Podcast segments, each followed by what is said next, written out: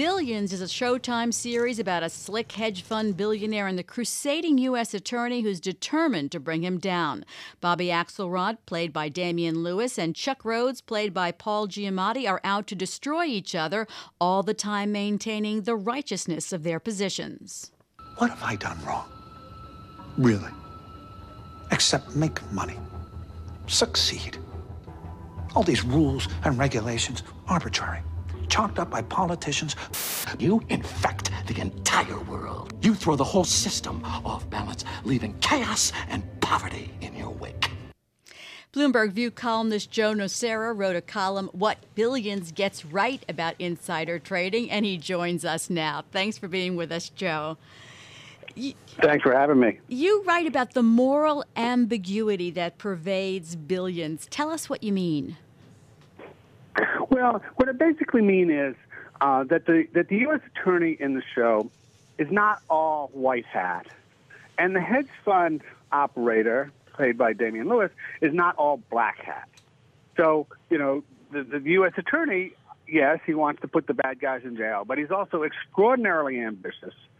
Um, he's fighting for his job at, at some points, and you know, he's also motivated by um, rage as he comes to hate this guy that he can't nail.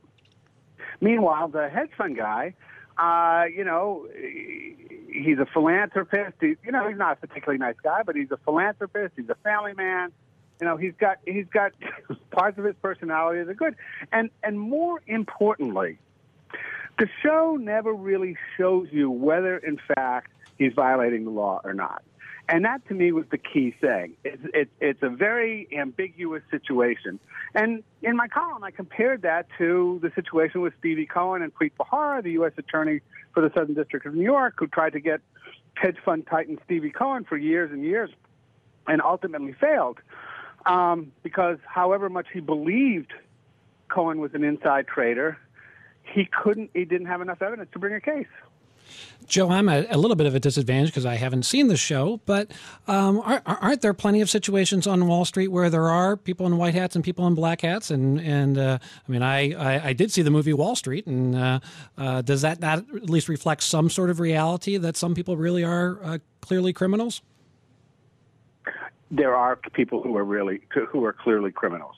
Um, uh, yes, and who do things that are, are clearly violating the law, and uh, quite often they get they get caught. Um, Preet Bharara had a, a, an incredible winning streak um, of uh, going after. I think it was some some seventy people. He either uh, got to plead guilty or or were found guilty at trial. I mean, uh, all on insider trading charges. So yes, but but then uh, what happened in the real world is that he then went after another group of hedge fund traders without wiretaps or some of the evidence that he had had in the first case.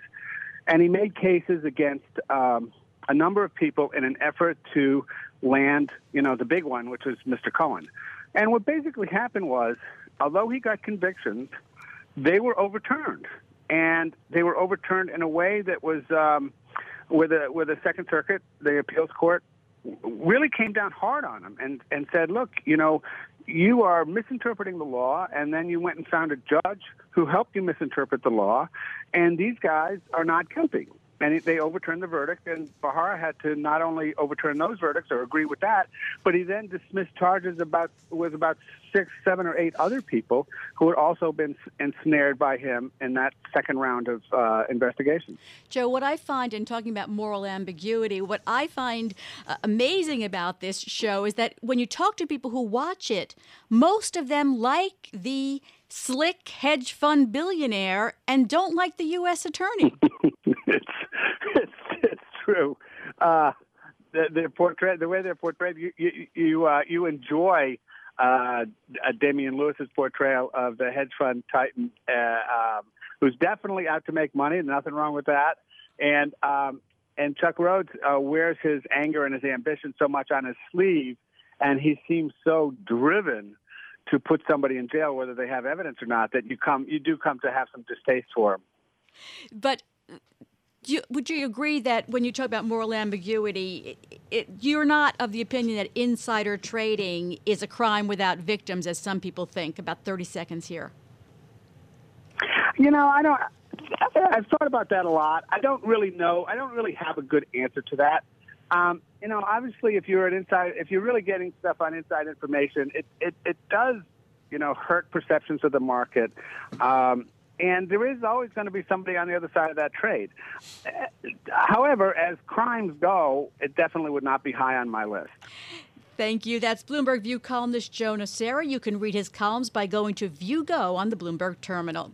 Coming up on Bloomberg Law, the Fourth Circuit Court of Appeals upholds Maryland's ban on assault rifles. Will this be the case that reaches the Supreme Court?